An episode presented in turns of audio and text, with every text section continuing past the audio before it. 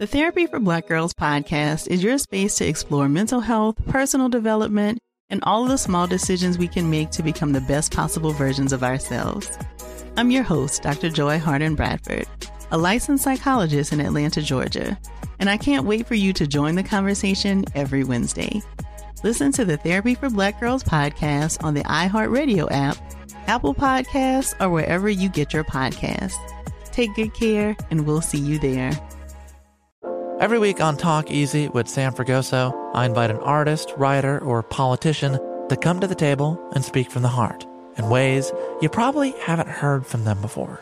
Some of my favorites are with Tom Hanks, Questlove, and Cate Blanchett. In recent weeks, I talked to actor Dan Levy, director Ava DuVernay, and the editor of The New Yorker, David Remnick.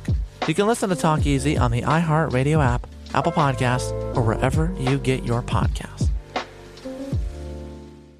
Hey, I'm Jay Shetty, and I'm the host of On Purpose. This week, I talked to Tiffany Haddish in a hilarious, deep, thoughtful interview where we dive into family trauma, grief, sobriety, love, and dating. I got a big heart and I'm very forgiving, but like don't abuse it. It's been abused enough. Listen to On Purpose with Jay Shetty on the iHeartRadio app, Apple Podcast, or wherever you get your podcasts. Trust me, you won't want to miss this one.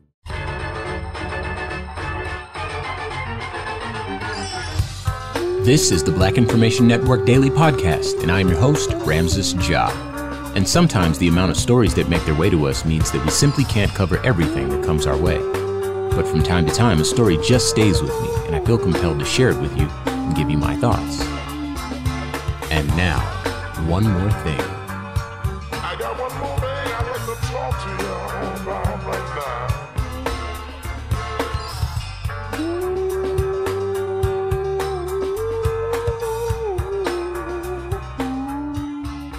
So many of you know who have been longtime listeners of this show that I have highlighted as often as I feel makes sense and contributes some form of understanding and positivity to the narrative, uh, the war in Gaza specifically the Israel Hamas war. Um, I know some people don't like to call it a war, but um, that is what it is known as. And just a quick recap when I originally uh, covered this story, I had a friend of mine named Ami Horowitz on the show. And Ami is a Jewish man conservative man and he is a journalist. And, you know, I've said this on the show before. I don't agree with everything that Ami says. Certainly don't agree with everything he believes. Um, but I do believe that he is a good human being and he's doing his best based on his sensibilities and the way he understands the world. And I feel that through friendship and continued dialogue with him, we can share uh, in each other's perspectives. And my hope, of course, is that he will gain a bit more understanding and a bit more empathy. Um, my belief is that he has more blind spots than I do. Um, I've had to conform to a world that is optimized for a man like him, a white skinned, man living in America. And he has not had to conform to live in a world optimized for me. And so, um, I believe that I have just a bit more perspective to add to his, his, his story, his journey. However, um, in covering this, uh, this war, I've also brought up some people who were Palestinian on the show. Um, Suzanne Aslam specifically, and uh, Resistance is Beautiful uh, are two that we've had on this show. And since then, um, I've had to balance my reporting on what's going on over there because it has caused a shift in how people view politics here nationally in the US. And these are things that are relevant to you, our listener, and they're relevant to this show and they're relevant to my other show, Civic Cipher. However, there are a lot of people who are very sensitive to what it is that you say when covering this and how you posture your language and your your position um, on social media, on your platforms, even in your personal life. And this is something that has been very significant to me because you may not know this, so I'll share it with you. Um, I grew up with a lot of Jewish people, and I, and I find that a lot of the pushback in covering the more atrocious facets this conflict um, is upsetting the sensibilities of some Jewish people, not all. There's a lot of Jewish people who say, tell the whole truth, ask all the questions. Uh, wrong is wrong, right is right. And there are some Jewish people where any critiques of the nation state of Israel uh, has been in their language um, a form of anti-Semitism, which I've had a hard time reconciling. Now, having grown up with Jewish people, spending a lot of time with Jewish people, falling in love with the faith, being welcomed into the homes of Jewish people. Indeed, I don't eat pork because a friend of mine named Joel and another friend of mine named Ari Block, rest in peace, um, once told me that having pork at a table would cause a Jewish person to consider the table unclean, and therefore that it would be impossible for them to share a meal with you. And at 14 years old, I cut pork out of my diet and I haven't eaten pork since, and I'm 41 years old. And every time I'm offered a hot dog, I have to ask what's in it. And every time there's bacon on the breakfast plate, um, I have to send it back. And every single time in my life that that's happened since age 14, it's made me think of that moment and the why that I always wanted to be able to share a meal. And so in my personal life, I'm sort of an always never type of person. I felt like if I never eat this type of food, then I will never have to worry about not being able to share a meal with my Jewish brothers and sisters. And as it turns out, Muslim people feel the same way. And I learned that later, but an added bonus because I live this life as though all men are my brothers and all women are my sisters. But, you know, as I mentioned before, wrong is wrong and right is right. And having conversations with Jewish people, having conversations with Palestinian people, Muslim people, um, there's always the potential to have a little bit of bias in the conversation. And so today, I have a dear friend of mine who is on the show, who is neither Jewish nor Muslim nor Christian. Um, you know, I'm not going to state her brief for her, but suffice it to say, I, and I, and I think that she would first and foremost identify as a human being, um, who is unbiased with respect to religion, yet very and deeply respectful of religion. Uh, she's been on the show before, but Leanna Taylor, welcome back to the show. Thanks for having me. Um, and the reason that I wanted to have this conversation today is because I put up a social media post that I felt very unsure about. And the post had to do with the prime minister of Israel saying some some more wild stuff. And even though I've covered this topic, I have because I'm conscientious of the sensibilities of the people who espouse the views of Israel. Um, I have not wanted to hurt anybody. I have not wanted to offend anybody. And in trying to avoid hurting people, one of the things that I learned very early on is that when people say from the river to the sea, that they are being anti Semitic. And the prime minister of Israel, this is a, it was a, a post from NPR, and they had the translation from, I believe it was I24, iNews 24, something like that, the Israeli state news channel. Their literal translation was him saying that Israel must control Palestine from the river to the sea. And it was the most confusing moment because if that's such a hurtful thing, why would he say it? And why would he say it that way? And have I been tricked into, have we all been tricked into being more reserved, more cautious,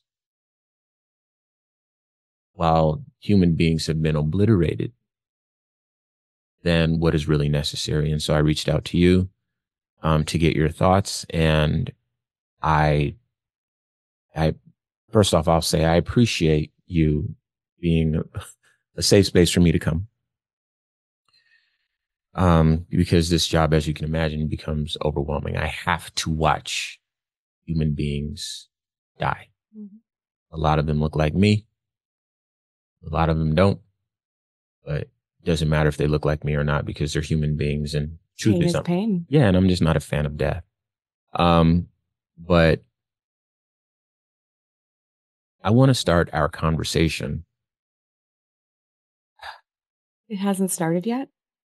Well, I've just been kind of bringing folks up to speed. Sorry. But I want to start our conversation really where um what what were your thoughts when you first heard him say that? Um, you know, there's so much to unpack there, and there's so much to unpack even with just the intro, which is you're right. You know, I was not raised Jewish, nor was I raised Muslim, nor am I Middle Eastern or a directly impacted person. Um, I was raised Buddhist. I was raised to believe that life matters.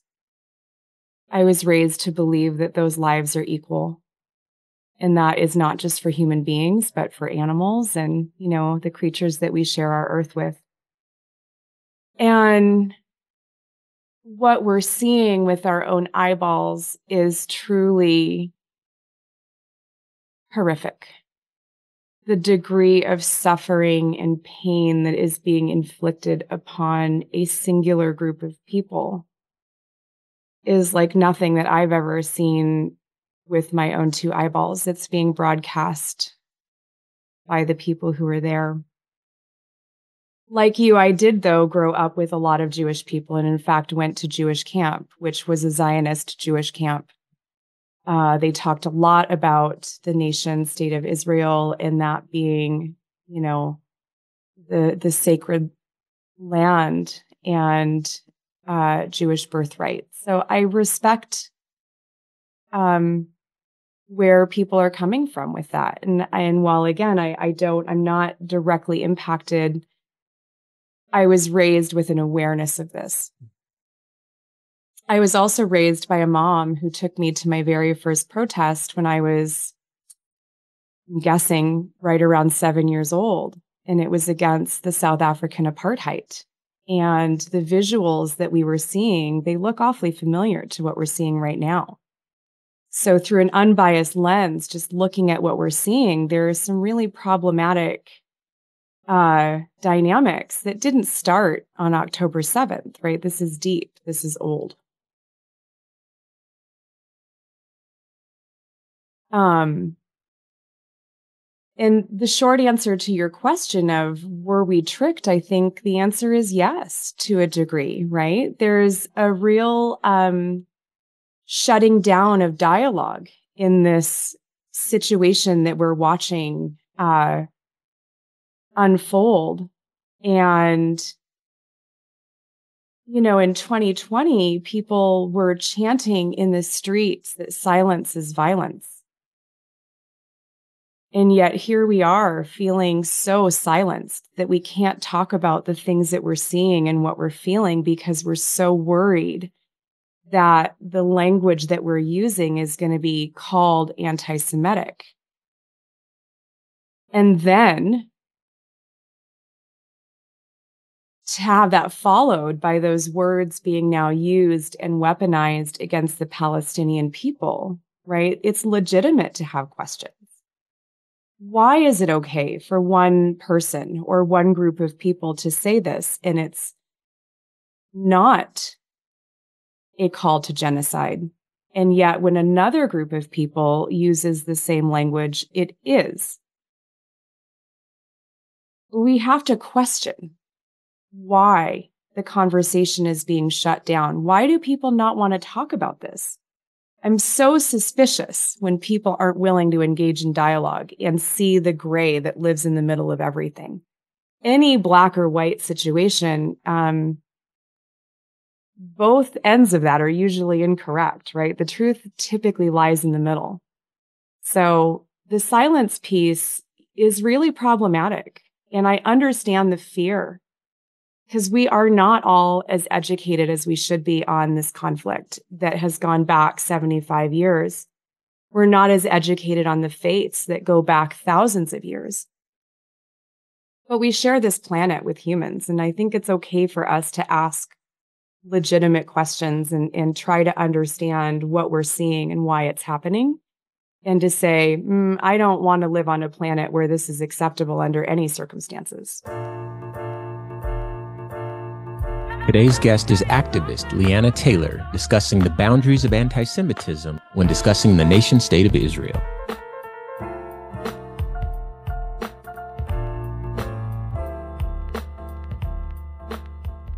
So, one of the things that has contributed to this moment, because this isn't just all of a sudden he got on TV and said, from the river to the sea. There's been so many things that have happened before this where I've been like, mm, uh, mm-hmm. that don't really seem, I mean, maybe I, I don't want to hurt nobody's feelings, you know, but that don't really seem. Mm-hmm. One of the things that happened prior to this was it came across a bit of information and turns out that in a lot of states, there's language written into state contracts. Something like this, or, or, or somehow or other, mm-hmm. you cannot engage in business with the state without signing paperwork that has a clause in it somewhere that says you cannot protest the state of Israel. You can't boycott. Boycott. That's it. You can't boycott the state of Israel. And I have to imagine that that language was written into these contracts prior to October 7th. It was in the early 2000s. And so it that felt like has there been a plan this whole time? You know, I I'm not I try not to give in to conspiracy theories. It's just I feel like it's beneath me. I like to think of myself as being critical of everything. However, as a human, I know that I'm not immune to propaganda. Okay. Yeah. But if they put that in there in the early 2000s, in American contracts where we're allies, they're the only the logical conclusion in my mind is that at some point, Israel was going to bust a move that a lot of the people on the ground might not agree with. Otherwise, why would they do that very singular specific maneuver on the state level? You know, it just felt a little weird. And then so that's one of the things that's sort of uh, that that took root and and and was in my mind firmly prior to him saying on the news we have to control Palestine from the river to the sea. So I know that you and I had a conversation about that um, around the time when it was making news that it was in I don't I forget how many states it was. But what how did that hit you? I mean, I think it just goes to show the the bias that we do all have, right? When we have different rules for certain countries over others, that's a bias and it's deeply embedded in the American culture. Um, I think a lot of it stems from the guilt and shame of the US for not getting engaged in World War II sooner. And the the the commitment that this country has had to right their wrongs at all costs. Their wrongs to Jewish people? That's right. Oh, okay. Yeah. You know why I asked that question? Because there's some other wrongs that this country chooses Oh, we and, and not only to turn a blind eye to, but to perpetrate on the daily, right? We are certainly a country with without um I mean we have yeah, we've got a long long history of being on the wrong side of many, many issues. And with this one, it feels like there was a, a, a, correction that happened that we really haven't seen the US do with other countries or with other, you know, populations of people.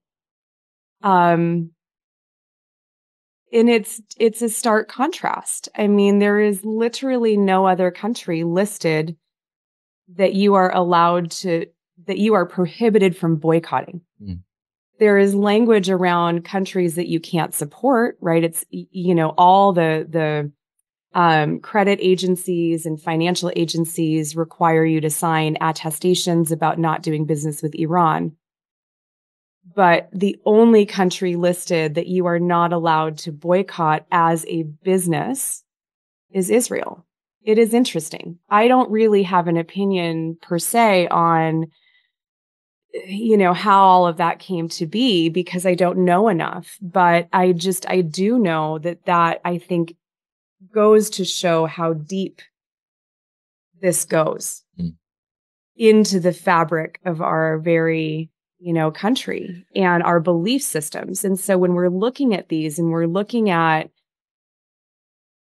at the this conflict, you know, there's a massive implicit bias and it exists throughout all of our government agencies, all of our media outlets. And again, why? We have to question that. What we're seeing and what we're with our eyes visually from uh, videos and things that are happening on the ground versus what we're reading, there's a disconnect. There's a disparity. Sure. That's problematic. Really problematic. You know, there's there's some you mentioned the fabric of our society. There's another thing that I feel we should mention and and, and that's that you know, freedom of speech theoretically is woven into the fabric of our society. Which, as we've been saying over and over through, you know, even more so since 2020, is not freedom from consequences sure. for your words, sure. right? And there are a lot of people in this country that face consequences for their words, and a lot of people who don't. Mm. um, but those two things can be true. Sure.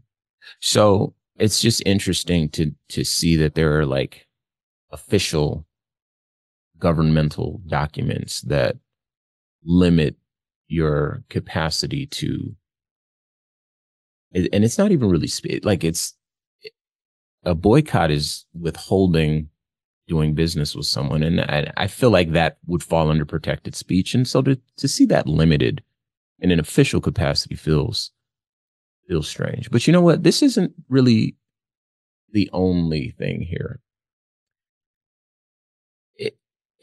so I saw this video and I like this video because I think it really summed up how I was feeling in the moment.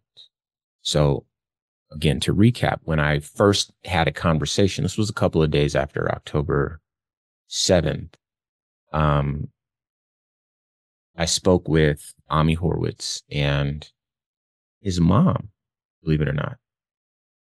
And, you know, they were explaining how the, and not the Palestinian people, but the, the Hamas people and how they, how they regarded all Jewish people. This is what they were telling me. And they were saying that in Palestine, they were teaching the students that Jewish people were like roaches. And so they wouldn't have to feel any remorse if they took the life of a Jewish person. And I don't know that that's true or not true. This is just what I heard from Ami's mother. And then later, I heard exact same thing from the Palestinian side. That the, the Jewish children in their schools were taught that uh, Palestinians were a lower life form, and you know, so that way they, they people in the right wing Netanyahu government call them dogs, right? Right. right. I mean, that's not um, that's not made up. Yep, yep. It's right there on national television. Exactly, exactly. So no shame. So with this in mind, I started to recognize that oh, this is a lot deeper mm-hmm. than I originally knew. Because prior to the the initial attack from Hamas, which was an well, awful, the initial attack that set off this set off this this yeah. specific yeah. Mhm. Prior to that, I didn't even I had never even heard the word Hamas. I'm Mhm. dealing with my own Yeah, you're caught up in U.S. Yeah. politics, Yeah. which is boy so um not so pretty. Right, right. And I just, I'd never, I didn't even know that Jewish people had a problem with Palestinian people Sure. or otherwise. It just didn't even, yeah, it wasn't even a thing. I mean, right? Because again, like we are, we are on such an island, I think, in this country, and so buffered both geographically and politically from having to think about other Sure. countries. Right? We really Sure. are alone on on quite literally the island of North America. Yeah. It's quite like significant. So. I- just, I really quickly, I mean, I think before we turned on the microphones um, and we're chatting, the biggest thing that we need to recognize in any of these conversations is that a, a group of people is not monolithic. There are so many variations within countries. There are people with different belief systems. You know, does the United States, does every single person in this country, and you reference this in your in your video that you were, you know, hesitant to post, does the does Donald Trump or a right wing nationalist represent you or me because we're all Americans and share a nationality and a soil? Of course not. Does Hamas, are they even monolithic and do they represent all of the beliefs of a Palestinian people? Of course not. Does Benjamin Netanyahu's extreme right wing government represent all of Israel and all Israelis? No, let alone Jewish people across the, the planet. Of course not. We can't reduce these conversations to this group or that group and then and then make it sound as though they represent all of the people. They just don't. Yeah. So that's a, a really I just wanted to kind of bring it back to that because it's so important for us to remember that. And when we're watching two and a half million people getting the ever loving ish like blown out of them with 2,000 ton bombs, that person does not represent necessarily the viewpoints of, of an extremist group of people.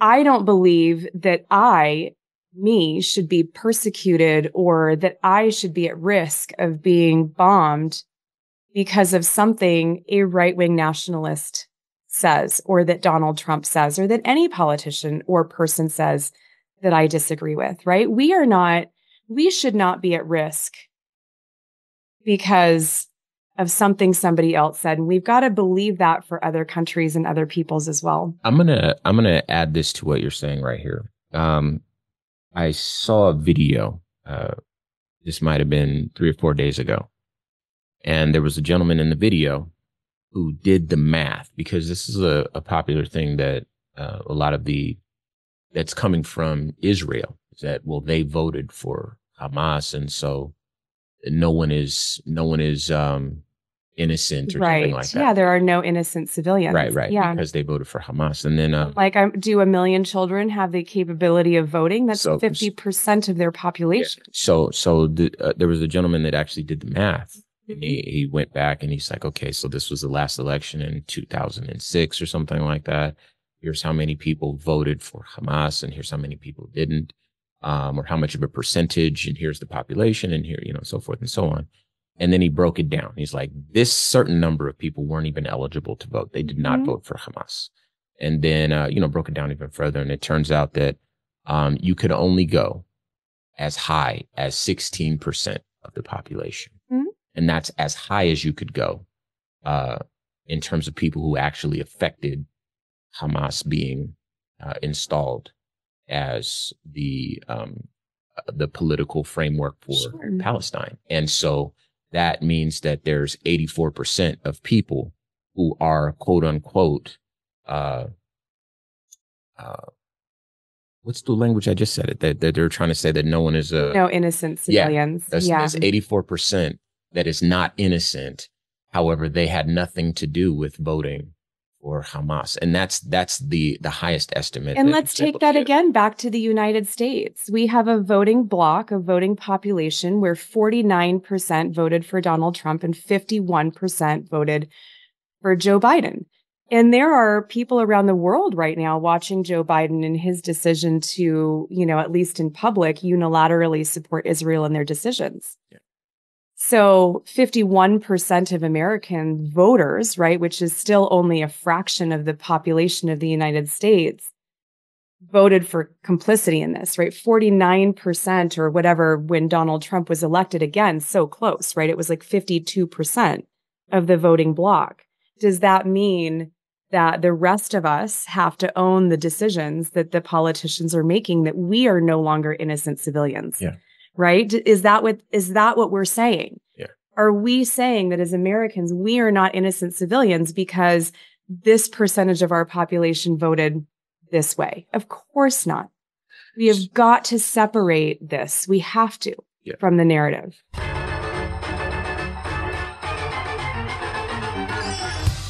This concludes part one of our two part conversation with Leanna Taylor discussing the boundaries of anti Semitism when discussing the nation state of Israel. Check back in with us tomorrow for part two, right here on the Black Information Network Daily Podcast.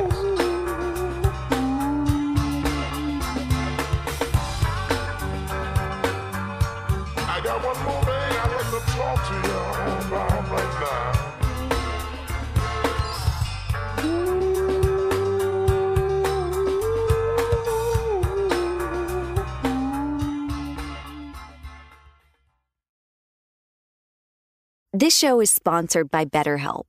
It's a simple truth. No matter who you are, mental health challenges can affect you, and how you manage them can make all the difference. That's why everyone should have access to mental health support that meets them where they are and helps them get through. BetterHelp provides online therapy on your schedule. It's flexible, simple to use, and more affordable than in person therapy. Connect with a licensed therapist selected just for you. Learn more at betterhelp.com. That's betterhelp.com. The Therapy for Black Girls podcast is your space to explore mental health, personal development, and all of the small decisions we can make to become the best possible versions of ourselves. I'm your host, Dr. Joy Harden Bradford, a licensed psychologist in Atlanta, Georgia, and I can't wait for you to join the conversation every Wednesday. Listen to the Therapy for Black Girls podcast on the iHeartRadio app, Apple Podcasts, or wherever you get your podcasts. Take good care, and we'll see you there. Every week on Talk Easy with Sam Fragoso, I invite an artist, writer, or politician to come to the table and speak from the heart in ways you probably haven't heard from them before. Some of my favorites are with Tom Hanks, Questlove, and Cate Blanchett. In recent weeks, I talked to actor Dan Levy, director Ava DuVernay, and the editor of The New Yorker, David Remnick. You can listen to Talk Easy on the iHeartRadio app, Apple Podcasts, or wherever you get your podcasts.